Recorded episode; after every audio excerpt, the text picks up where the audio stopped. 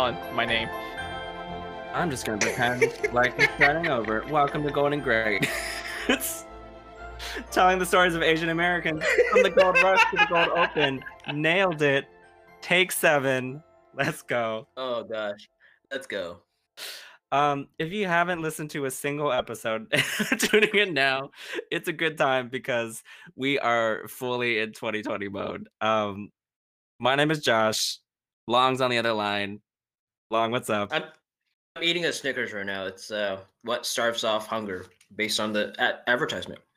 So Yeah, the the good thing for like folks listening to like the podcast version of this is that you missed like the the pre like hungry version of us where oh I, I won't tell you what happened. You can just kind of imagine it in your mind. Um, this is the real podcast. yes, So- this is what the real stuff. What comes down on this live. Nothing came before, nothing will come after. It's just the golden great of of it all right now. Yes, let's get started, shall we? I mean, I guess if you want. I guess, I guess, but um, So we're, But we're gonna start use- off- go we're just we're gonna use this time to just try to unpack this completely bonkers. I was about to say bonkers live stream, which is also accurate, but this really bonkers year and and how we were honestly able to to survive it all. Um, you know, Long and I were talking the other day about just that fact that we don't really acknowledge that we we we are still living through a global pandemic and like even as we are recording this i mean we're, we're already you know we're going back to the same levels of covid cases as we were in march like the past nine months have never happened and we are still trying to figure out like what is going to happen with uh the, the passing over from president 45 to president 46 and like all of this crazy stuff. Um long how are you just like feeling right now in this moment? I guess. Um, personally, for on, me, a, on a wednesday night you know I mean, it's been all right. I mean, you, have to scale back. You have to recenter of looking at the surroundings. Now, overall, yes, it's been poopy, but I think realizing how far we've gone, how far we have survived, and the mental and physical, emotional anguish we've been going through, I think we're doing fine. But you know, there's a lot of other people probably not as fortunate as others yeah and they go through hard times with job loss and stuff. But you know, um, but we'll, let's actually go way back and kind of talk about when this all like this year started. You know, we had like what hopes did you have coming into 2020? no i Josh. i fully believed 2020 was going to be not just my year it was going to be america's year it was going to be collabs year and then you know i think then two days later people were talking about like i think world war three was trending on twitter and I, I was still just kind of taking a deep breath. I was like, it's fine. I, I think that that change happens in, in small and it's only January 3rd. What could go wrong? Um which is which is funny because I had always told myself that if you say what could go wrong, Murphy's Murphy's law. Um Yeah. But yeah, I, I just I came in really optimistically. Um I I don't know if this happens to anyone else, but I have like this. I don't know. I my my gut instinct is like literally like a gut instinct, and so I always get like these physical reactions in my stomach, and maybe that's just because I have a lot of stomach aches. But also, um, I don't know. I, I I always get like certain feelings, and at the beginning of every year, I always have like a, a physical gut instinct of how I think the year is going to go, and I don't know. I feel like my gut is, with the exception of 2020, kind of like a, a Groundhog Day kind of thing because it's never really let me down uh, until this year. so that's that's kind of where I'm at. I mean, I I was just having a bunch of conversations with friends, um, just asking if anyone actually had memories from January and February because I I have thought about it and I I don't know what I can really point to beyond, uh, February 29th. Uh, that was our onboarding for the newest folks who joined our Collab SF team. Uh, we all got to meet up and do our orientation, team building stuff, and went out for uh, for dinner and drinks afterward. And that was my last meal out before uh, everything everything changed. So I, I I'm just curious for you, Long. Do you have any? Are there any memories that come to mind from January, February, or is that just seven years ago now? No, I I can remember back then. Like for me, I heard about they were calling it the Wuhan virus, right? Back in like December. And you know, I knowing our healthcare in in United States, I was like, if this comes over, this is not going to be good. And like, I kind of had that back in my head a little bit. Um, and being in, in San Francisco, I think we were alerted, we were more actively aware of it. I think in February we went in, in a certain red alert of like noticing it there. So it was slowly kind of like trickling in to my psyche that this might happen. Um, so and also I had a really terrible last year. I was really I had a lot of um health problems coming in. So um not that I was saying like expecting even worse from January, but I just like needed um I, my mind was just different. I wasn't expecting 2020 to wash it away. But um I think it started getting surreal when things started closing down a bit, like the country started being more aware, started being talking about it more. And then I remember the pinnacle point of when the NBA, I remember precisely, the Utah Jazz, a few players tested positive, and then um it just went downhill. And I remember right away because I I lived through the recession 2008 and that caught me up blindsided. So I was kind of ready for something like this. I signed up for unemployment, got it right away. I knew we are gonna get hit, and I think one of the hardest things that we had collab empower coming up.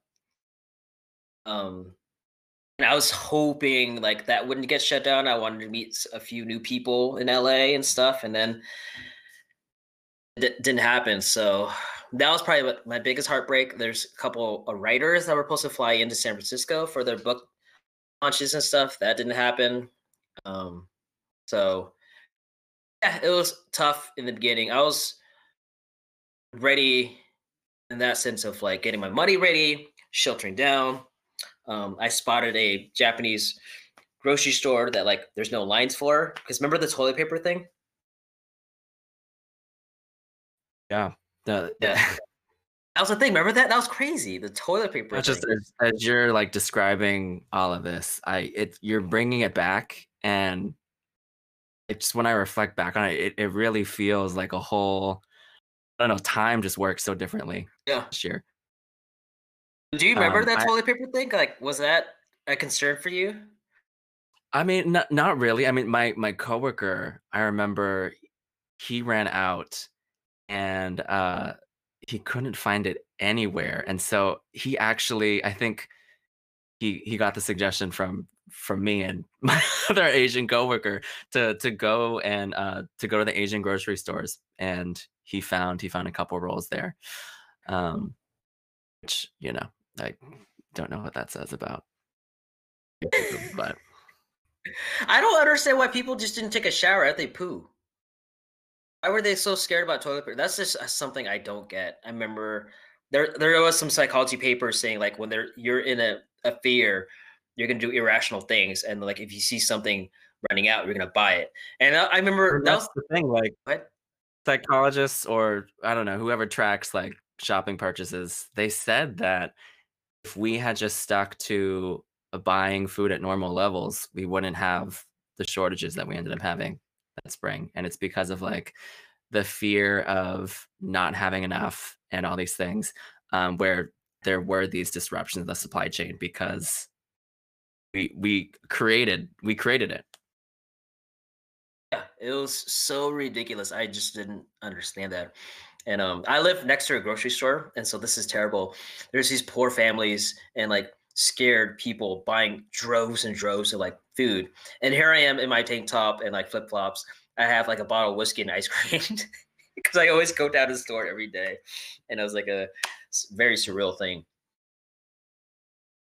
Um, I remember just trying to figure out how to transition Kollaboration because our our organization is in-person workshops and showcases and hangouts like that is our, our bread and butter and i i was in india so i wasn't here um that's right yeah. you were in india like... I, I, was working um at an orphanage and uh you know i there's that one spot on the top of the mountain where i get wi-fi uh, or whatever indian data and um i was just trying to figure out what was going on um obviously collab was just like one worry in addition to like my family and friends and, and work and everything else but i was like what what are we gonna do and i just you know the the story of getting back is its own podcast but on you know the many routes that i had to take to get back i was thinking about what do we even look like going forward and i remember the the big thing coming out of it was how are we going to do anything that we wanted to do? Um, and you know, obviously, that's like a a smaller worry, like Kollaboration.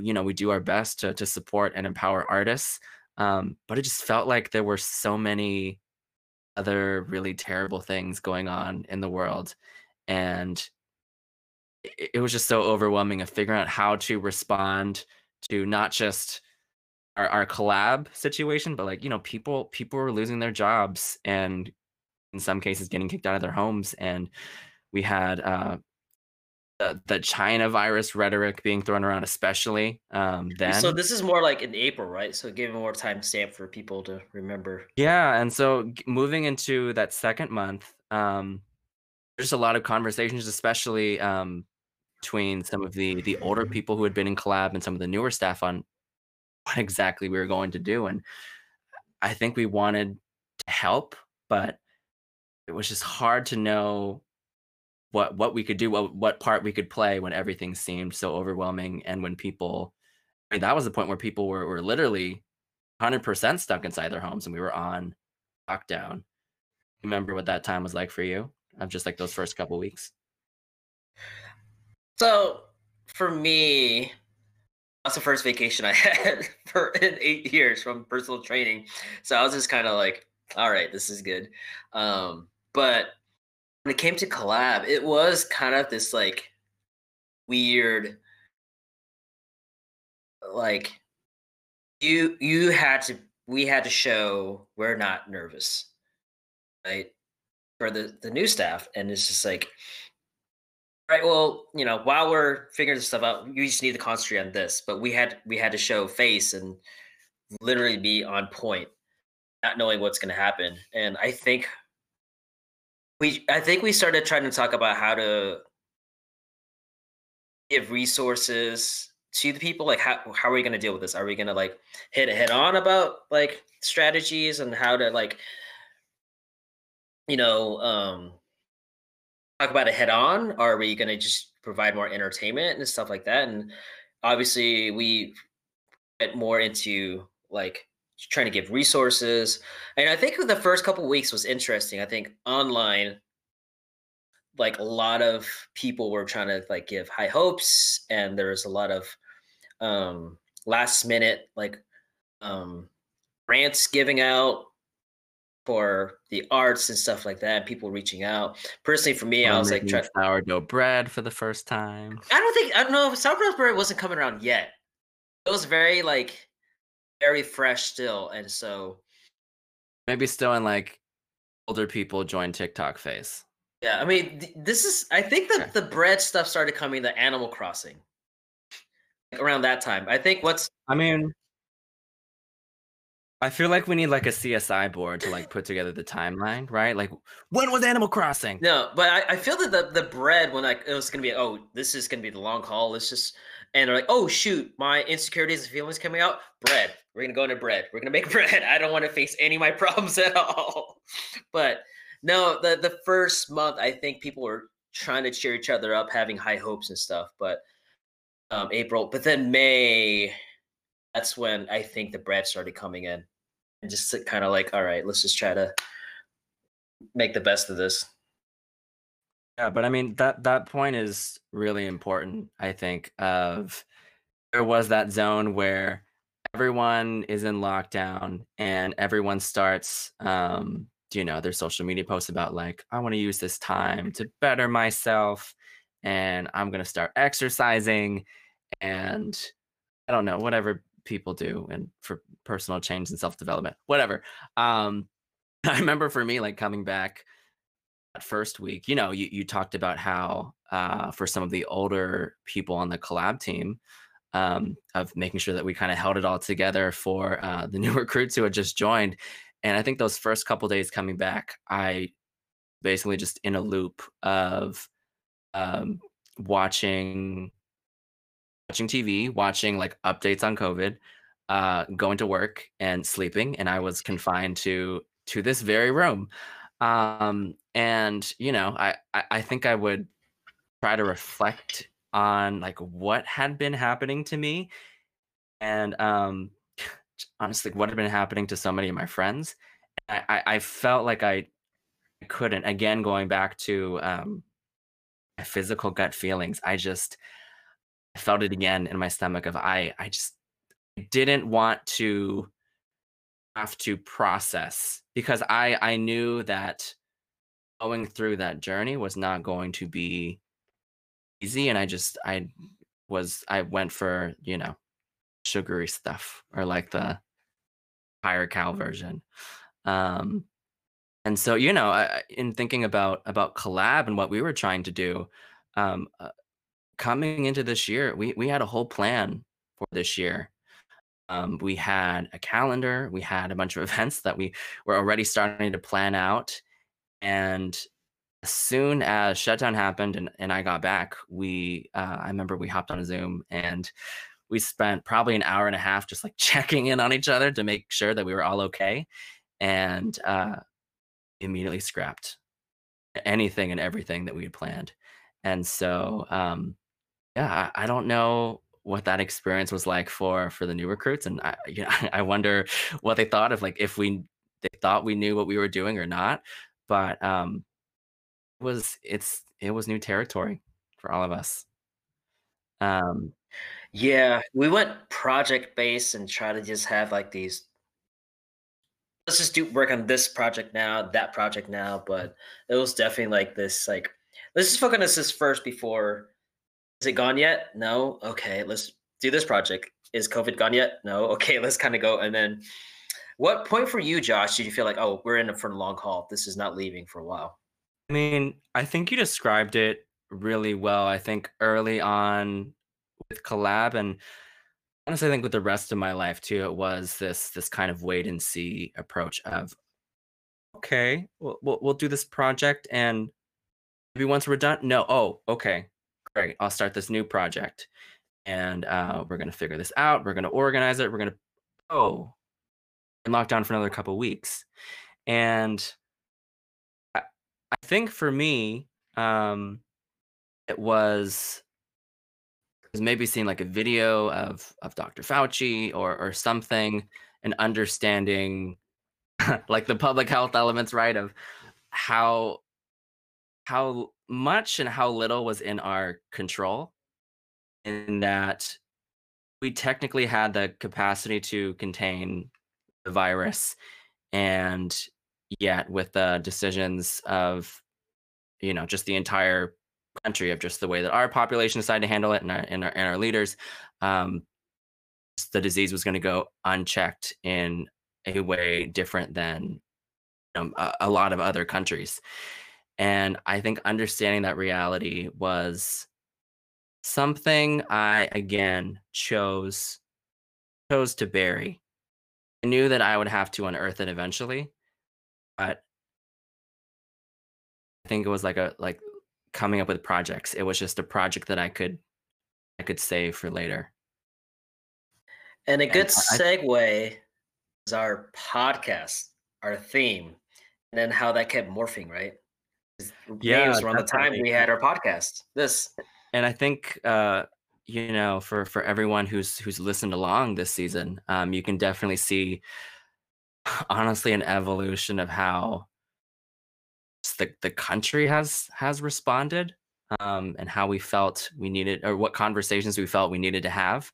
Um, you know, uh, we we had our our season topic planned out uh, last fall, and it was go back where we came from, and the goal was that we were going to um, look at that slur and take it literally and interrogate how our cultural family personal histories how all of it had affected and shaped our story and our craft and we had no idea that the slur would be literally thrown out um, by by some of our our leaders and i and a lot of Bay Area native people were calling Asian people like that phrase. Like chinatown the- it became was, like this this ghost town even yeah. though there was no evidence that you know the virus was coming from there But yeah, it was like that was the craziest thing. It's like, okay, there's a Wuhan virus. That's what they called it back then.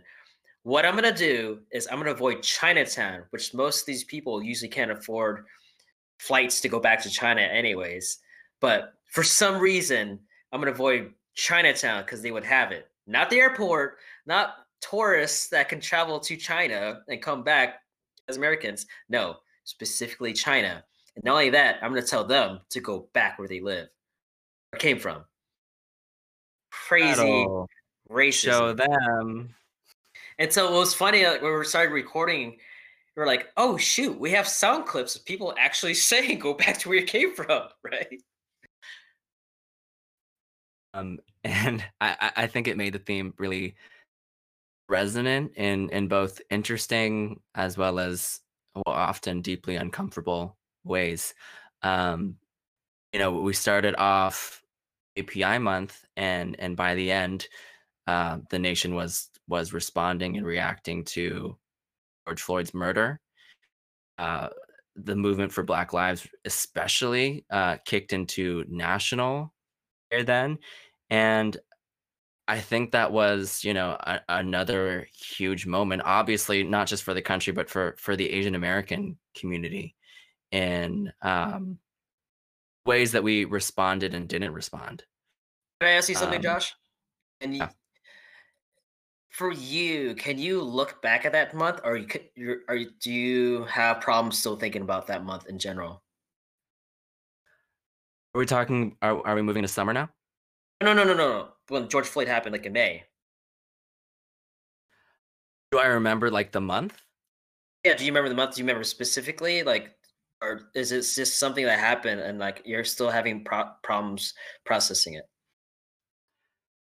Uh, I mean, I honestly don't really think anything from the API month element really stuck. Even though there's there's a lot of great work that that I know we did, it just has really left my memory compared to um, the way that I remember seeing people respond to the video.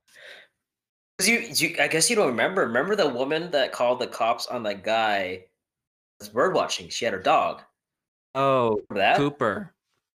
Yeah. I mean, You gotta remember you that's know, what happened. they're they're in here somewhere. You just gotta you gotta unearth a little Yeah. bit. So remember, like that week, we had that woman, Cooper, I guess. Like she called, like she was like, "That guy's threatening me. I'm gonna say you're specifically African American, right?" And then like the nation was just like, you know, I think if anything, if your hobby is cancel culture, you had a lot to work with, you know. So like Twitter was just on it, on it, right? And then like same week, then George Floyd happened. That was like terrible. I just remember distinctly. And then I remember this is when I started getting nervous when the riots started erupting and they burned down the, the police precinct. Like in my I never thought in my lifetime that Americans would be so upset they would burn down a precinct. I was that was the first time in life I was kind of afraid. I thought the cops were gonna retaliate like 10 times as hard with a strict hand of to show dominance. I was that's when I was like, oh shoot, this is gonna be some terrible things happening. And then like to see I mean, I haven't seen that kind of protest since the, the women's march, but that was like some grand uprising that came out. And I was mm. I'm usually not shocked about things, but that I never to this day, like it that was a grand thing that happened. I I think you know I, there's still a lot that our community has to to really work through, and um, honestly, I, I I was really surprised um, by by the way I think the API community showed up. Um, I mean, you know, there's there's all the stats we could talk through about like how it was, you know, the most diverse whatever when it comes to to um, protesting and people getting involved in in the movement. And I think at the same time, there there's still there was and and is still a, a reluctance to talk about how to address anti-blackness in our community and what that is going to look like going forward. I think it was the beginning of really good conversations, and um, again, I, you know, it, it's kind of bring it back to the way that that I reacted to a lot of uh, early events with with COVID of of knowing that it was a problem, that it was something that I would have to work through. At the same time, um, making a choice. I would say partly conscious, but also partly unconscious that I that I could push it back. I could fully unpack and have that conversation later. And um, I don't know. I, I feel like we're we're kind of in that mode where I, I think a lot of us have started those conversations, and there's still a lot who just feels really difficult, especially when we're getting into um, you know how how people have you know maybe people have really negative relationships with other other people of color, whether it's black folks or, or brown folks, and and you know that we're we're getting into really really naughty stuff.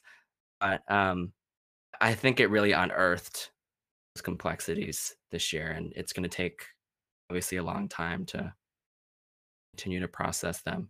I know that long you you have just uh, a lot that you've been able to start working through in your writing. What was the writing process like for you, especially summer and having those conversations, unpacking for yourself?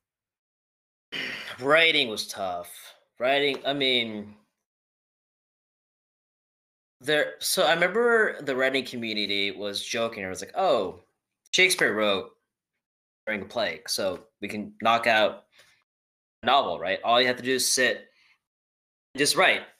But a lot of the people I looked up to, it disappeared off the line. Like I could never contact them again.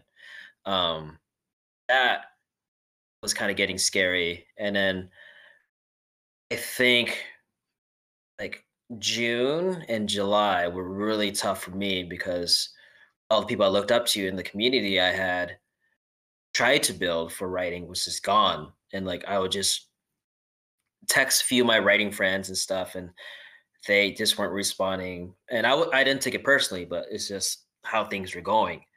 Um, and like I was trying to work on this essay about um, people who get like humans. What happens when we get lost is that humans cannot walk a straight line. It's like so if they're in a forest, they inadvertently always walk in a circle. This is something in our DNA always do that. And so especially when we start getting lost like when we feel that we're like stranded or like know where we are, we panic. And instead of just sitting still and waiting for help to come, like we just run. And I think that's like a good analogy of what's going on, especially we don't see any light in the tunnel. We don't know things going on. And I try to, I, I try to really force myself to write. And there was just nothing coming out. It was a tough thing. But the unpacking finally came about later. Um,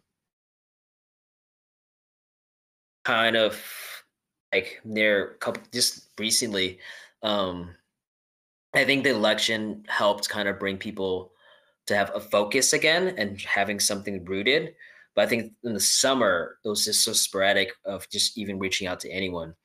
But my unpacking i think i needed some distance away um to really understand how it affected me. I think for me i was very angry um and I've said I think a lot of times on this podcast and a lot of my writing that I didn't grow up in a predominantly Asian community, and um, I was very close to the African American community because, like in Fresno, we they segregated a lot of like Southeast Asian people with African Americans, and so um, I reached out to some of my African American friends and see how they're doing stuff, and they knew I, I came from a place where I knew their struggle and they were the first people to actually can talk about what's going on and stuff, and that felt good and validating. But there was, yeah, I personally still had a lot of anger towards, you know, the Asian diaspora of there could have been so much more to be done to help the other side, and especially, you know, I think I'm sorry, Josh, like you're having a hard time like unpacking stuff, but I've, I've unpacked more than you have. But you know, you got to remember too. There's an officer who was the Hmong. I forget his name. I don't want to remember his name, but he was there, uh-huh. not helping out. And like, I think Hasan on his show Patriot, he was just saying like, yes, like now people call the cops on him. Asian officer, no one came in and help and stuff. And like, I remember even Twitter was just saying like, why do we come to a point in society where we just sit and just record on our cell phone and not even intervene? Like that's the crazy thing. But no, I it, it is it is a lot to unpack. And I I personally have to be more sensitive of making sure like not starting that conversation where people aren't ready to unpack that yet. But it was it was tough. And but it's necessary, especially um how we strengthen as community and how moving forward of dismissing what's going on or not dismissing what i'm saying um trying to break down this establishment that keeps it up. But like you know the the good thing that came out like we found like the phrase i never heard this phrase before defunding the police that's become a big catchphrase and strengthened with the black lives matter movement and that's moving forward and stuff and that's still kind of a thing moving in right? And you know to touch on um, your point on that feeling of disappointment um, I, I think this year especially it's always like i felt like a lot of feelings at the same time and i think with my disappointment there was also uh, a good amount of hope, which I which I, I don't know. It sounds like discongruous, but um, you know, I I I remember marching uh, when Michael Brown was killed, and I remember looking out uh, over over the crown in Oakland, and you know, there's you know probably probably ten thousand people in that group, and I barely saw any other Asians in that group I remember that feeling, um, being angry that um, people weren't noticing or didn't seem to care, or like all, all of these things. And um, there's there's still so much work to be done, but I think something that did give me a little bit of hope this summer was I have never had as many conversations about racial injustice and uh, police brutality and like, terms, um, like key terms, um, as yeah, ever. ever, and me not even uh, being prompted most of the time, uh, and and people who I never necessarily would have thought would be the one to to bring up and want to have a conversation about um, what being in solidarity looks like or what it means to be an ally. And you know, for for all the work that there still is to do, I think there was a little bit of hope in that that a lot of people's uh, minds and hearts were at least opened. Many of them have been continuing to put in the work, even if it's in ways that aren't, you know, as as noticeable as as the marches this summer and that are still ongoing. Um, I hold both of those. I think the the disappointment and the, the hope. How do you feel about the corporations holding on to Black Lives Matter? I think one of the things that shocked me was corporations acknowledging that word and just like you know siding with that you know like very un- unapologetic that was that was shocking to me i'm pretty jaded person to like i see like jc Penney or not jc like you know target say was like ah they're just doing for money but like people were like no we're side this i remember like a website like gamespot they they changed their front page about like Black Lives Matter and had all the articles that had all African American people as writers writing for the website and just like being full in and stuff. And that was crazy for me. Yeah, no, I'm I'm with you. I think it really just shows the power I think that the movement really had, and especially knowing how to affect corporations and other like like governmental entities for bigger bigger change and like looking to like how are we going to spend our money and using that as a form of activism and getting uh, corporations to uh, donate hundreds of millions of dollars to to black causes and organizations. Like i, I don't think that would have happened unless there was really intentional and structured effort to make that happen. And i think the the past couple years decades we really have been building up to that as you know we're, we're learning how to to better organize and understand like what what gets people's attention and i think you know now as we are moving into talking about the fall um what i'm seeing is the importance of continuing to do those things to be intentional and to think about things not just from what you can do um, but what like the the organizations or the companies that you're a part of can do um, because i think there's a lot of power when when both are activated and the organizational piece is going to happen unless you are are you know are continuing to push josh being an executive director what was going through your head when you had to address it to our staff i remember that though but i want to know what your thoughts were when you're like, all right, we got to talk about this. Um, I knew I knew that we were obviously going to talk about and needed to, and I wanted to think about a way that was going to have the best reaction when it came to honestly like to to hearts and minds um which sounds like kind of cheesy but i I think the way that I think about um, change is that there has to be the action that follows along with the moving of of hearts and minds. And so I remember I don't think I've I've worked harder before beforehand of like making sure that every element of how I wanted that meeting to go um, I, I knew that I couldn't control like what the conversation was going to be, but I wanted to make it as safe a space for people to be honest because I, I didn't think that you know what what we were hoping for and having these conversations could happen in any other way.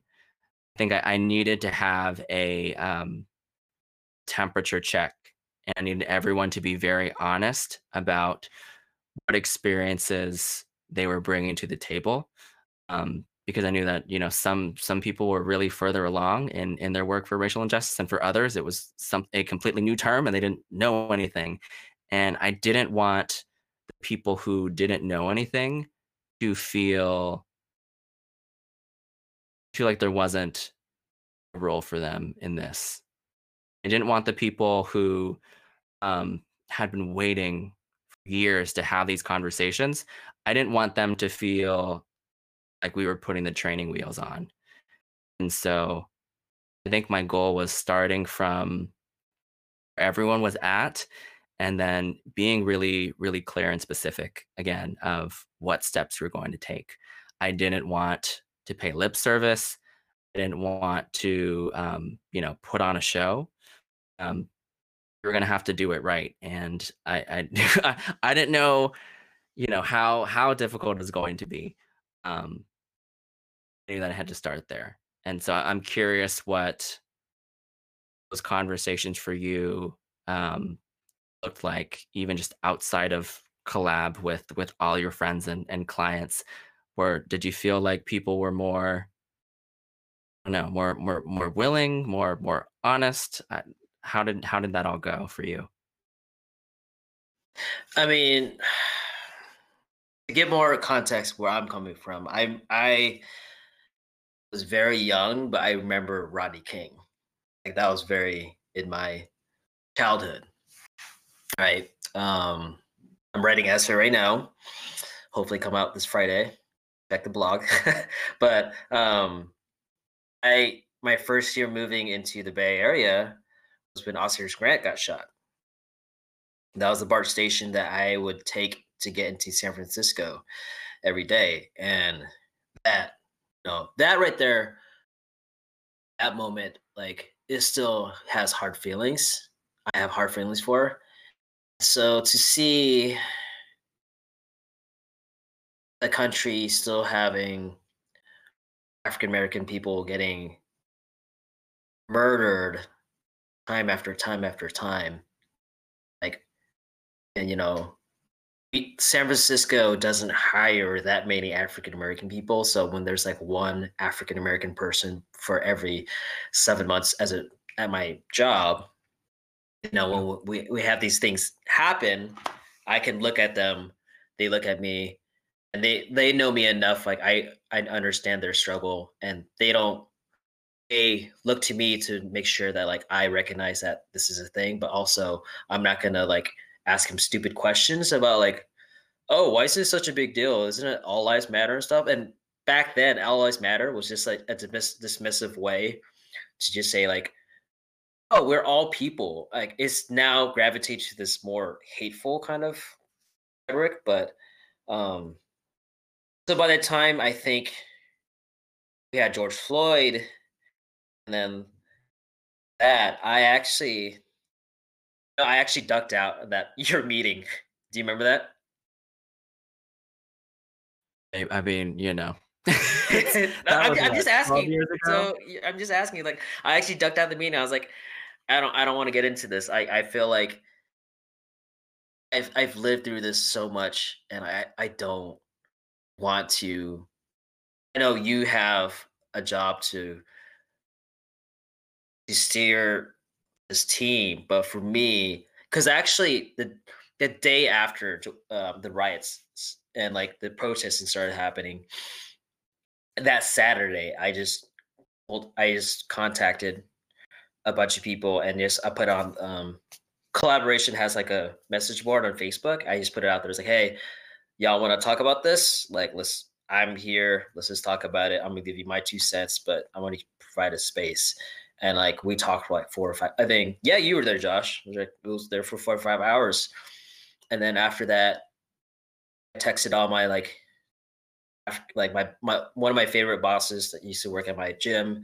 I texted her, see how she's doing. She's African American, and I texted just some other people. My boy Barack, you know, he said exactly how he felt. I felt. He's just like, yeah, you know, Oscar Grant got shot. No one cared. So why do people care now? And just like he's like, I I can I could feel comfortable telling you.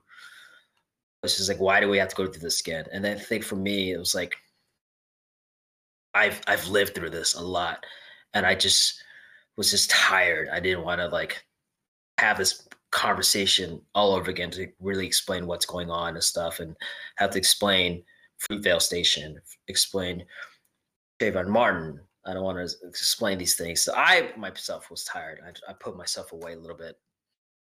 And I, I think that's, you know, my one of my hopes for maybe the folks who are who are newer to to the movement and and wanting to be an ally and like what you can do um and you've like scrolled through all the instagram infographics um you know uh, there's so many so many people uh, especially especially black folks and other other people of color just conversations are are, are so tiring and and repetitive. And I, I don't know I like what one of my hopes is that for you know the the people that are that are coming into this and like wondering what you can do to to have those conversations while while you have that energy and you know to keep moving is forward and and pushing pushing your you know your places of work and your communities um to outline what change looks like and then to make it happen. I, you know i i don't want us to just stop the okay great we had a we had a meeting and we're good.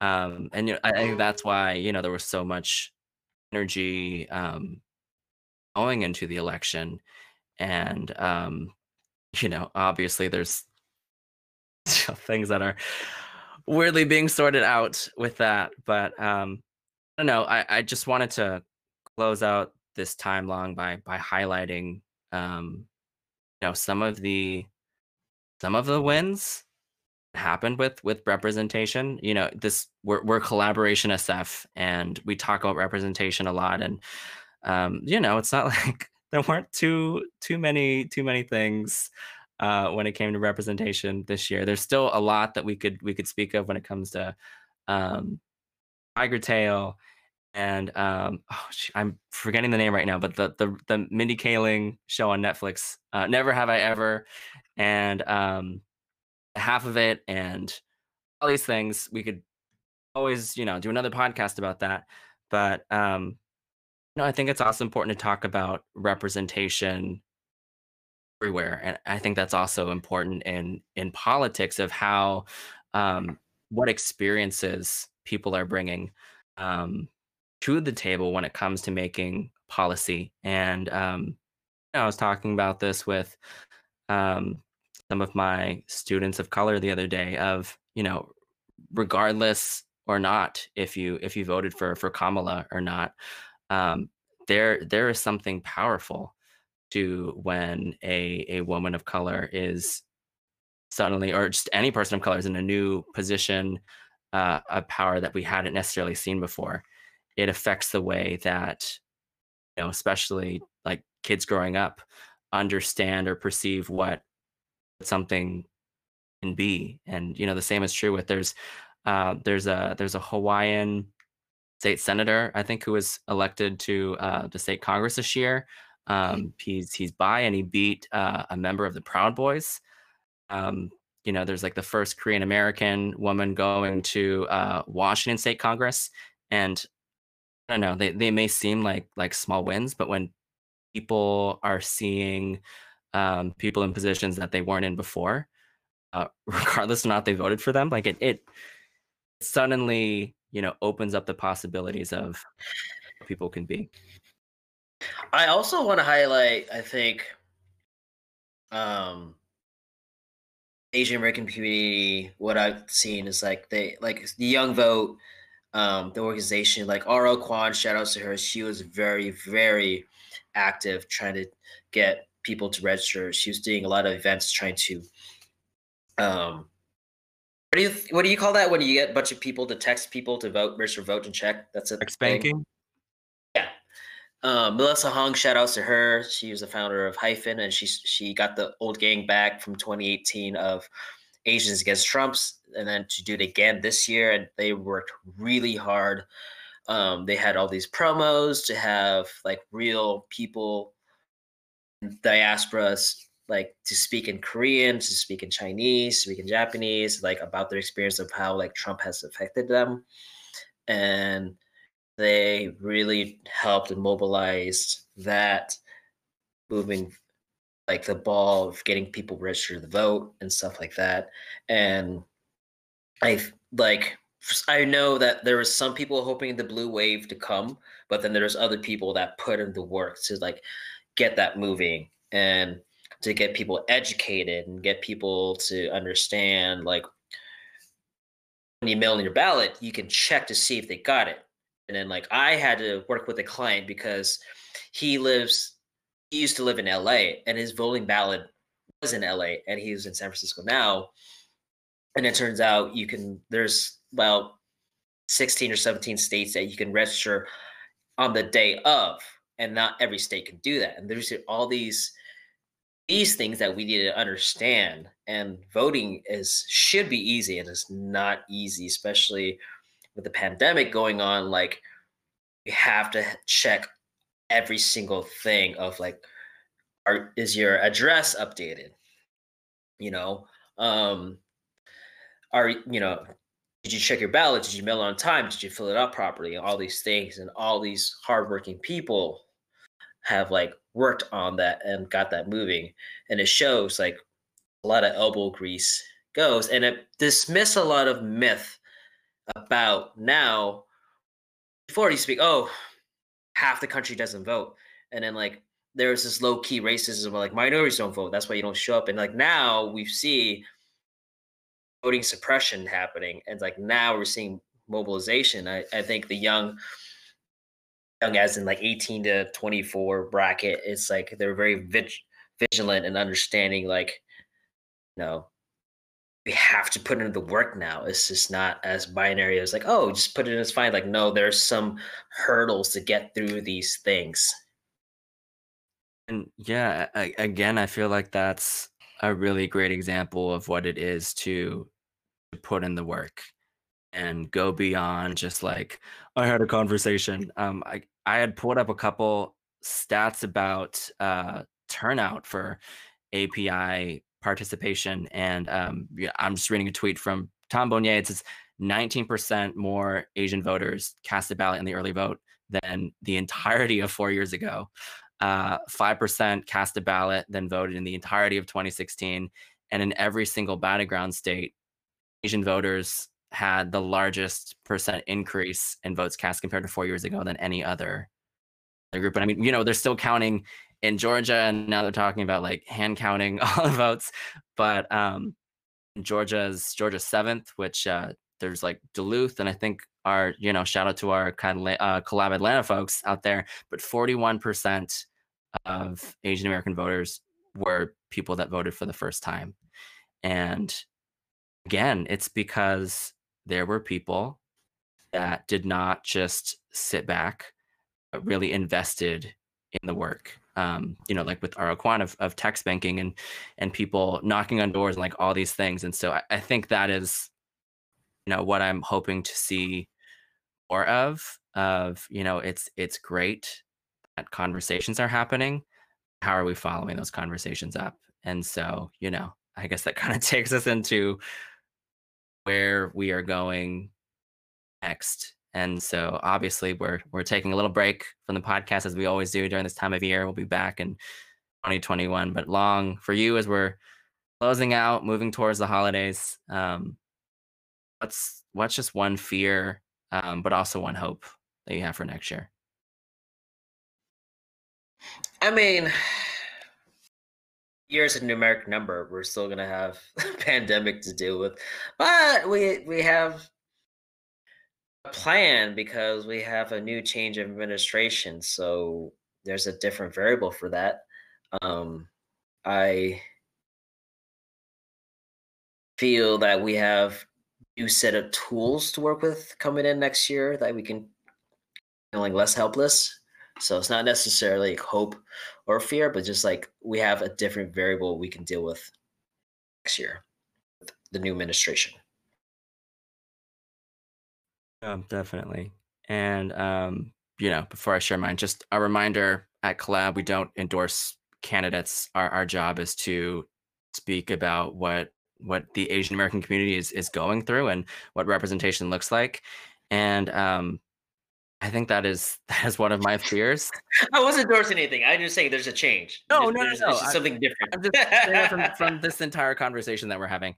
But um yeah, I think that is my fear that um all of all of the work got put into this year and despite uh, a global pandemic and and all of these things and you know um so many people are struggling with with with mental health and and homelessness and substance abuse and like so many things and and still um just saw so much work being done and and being noticed um, and i think that's that's one big change and my fear is that moving into next year um, we rest on our laurels more than we should um, I think there's there's there's merit to to taking a break and you know enjoying um, your your Christmas ham or like whatever you're going to be doing in the next couple months, but at the same time gearing up for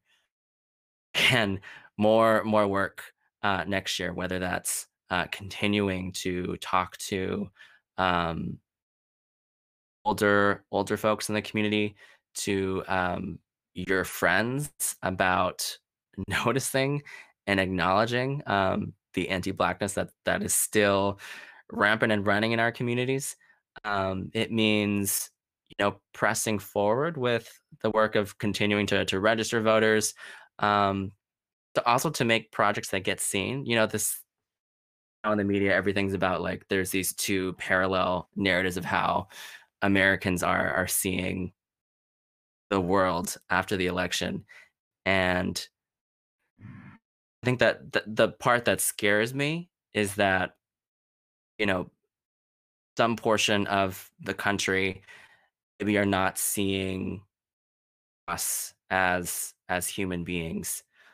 Um and to me it just really gets at again just how how important representation is. I, I think you know especially as an organization that that runs on it and you know empowerment through entertainment um sometimes it becomes almost almost trite or something that we take for granted. But for people to to see us and understand that our our problems that are you know we, being asian american and being in the apida community like there's so much differentiation to that that goes unnoticed and how um, Southeast Asians and South Asians are often left out of a lot of conversations when talking about Asian American identity. And so to have a reality where people are able to see us in their media narrative is just going to be so important. Um, I think my hope, though, um, and you know, I, I don't want to be morbid, but there was there's one stat that I remember from earlier this year. Um, Niners lost the Super Bowl, and it was not a great time. And I remember seeing an article in April, um, it's like some health journal or whatever, and they measured what would have happened if the Niners had had won, and they'd had a victory parade, and um, basically would have been a super spreader event. COVID was more in San Francisco than it was in Kansas City, and so the way Super Bowl ended up working out um, as awful as it was to lose, lives were probably saved. And I don't want to put a spin on 2020 and say, like, yeah, well, it's, you know, but it's all going to work out. but I think my, my hope is that as awful as this year and this time was, um, there's just a lot, a lot of lot that we we are taking away from this year and i'm hoping that more of it is is good and and hopeful and change worthy um not and if nothing else i'm hoping that that's what 2021 might be. 2021 it's gonna be like y'all gotta thicken your skin. It's gonna be one of those like all right well once we get out of this i think we're gonna have a different level of empathy i hope so like um i hope we have understanding of what's really important to us I think there's gonna be a lot of reflection. Like, was it worth spending all those countless nights working for your job and to further into something that's just like a status, you know? Um, I think a lot of people this year that, that earn that certain bracket, like they couldn't travel, they couldn't go on vacation. Um, what's what's really important to them. Um, and then we're gonna look at like how our relationships were, like how important they were, like especially in the pandemic where we're not seeing our friends and are we gonna, you know, you know, there used to be a joke about San Francisco. We're all flaky people. It's like I, I'm curious to see if people are gonna start flaking next year. Of like everyone's gonna commit to like beating up with everyone. There's this little like small wins and like appreciations we're gonna have like once we get out and like start getting back into this like normal routine and like hopefully um people can like have a good reflection like of getting something more healthier and of a job or relationship friendships or even living situation of like you know i think i've i've met some people this year of like taking their dream opportunity to live on a farm getting away from the city and like doing stuff like that too. Um so there's little granular things we have to like use this opportunity to like reset and like what's really important for us Yeah. And I mean, I don't think my my gut check was wrong. I think like you said, small small wins. Um I think that about wraps it up for this first Golden Grape Live. Um want i do want to say one thing though just kidding. Close it out. One thing man i've been banging buying banging ass masks so i'm to be stunned so hard next year with all my masks. I bought the sandra o mask from the oscars about that's like a it's the uh it's this black lives matter in korean. So and i bought like spider-man masks and stuff. I was like man i'm just surprised that people are not leaning into the mask thing. I'm i'm loving it. So stay tuned to Twitch. Gonna out the masks.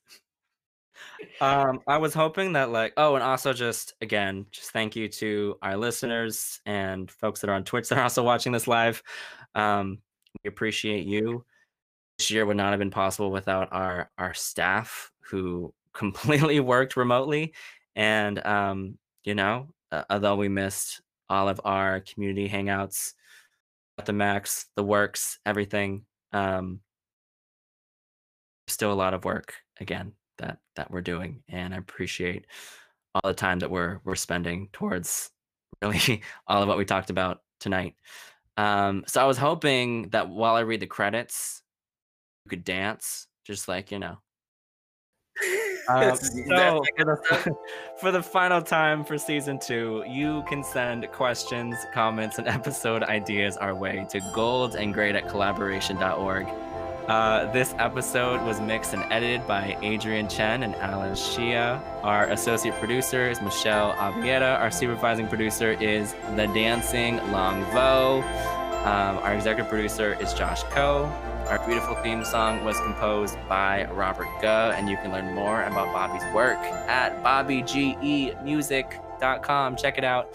Um, Josh, Long? and we'll see you soon with more stories of the Golden Grape. Should we say like that, like the Stay Golden thing? Should we? Can we say it at the same time on Twitch? I don't know. Should we try it? ready Okay. so we're gonna like s- say stay and then once we start syncing together and then we drop the golden ready Okay. stay golden Stay Golden. That's, there's a like Definitely not. We'll try again in Yeah, we'll try 2021. again. Yeah. Thanks, y'all.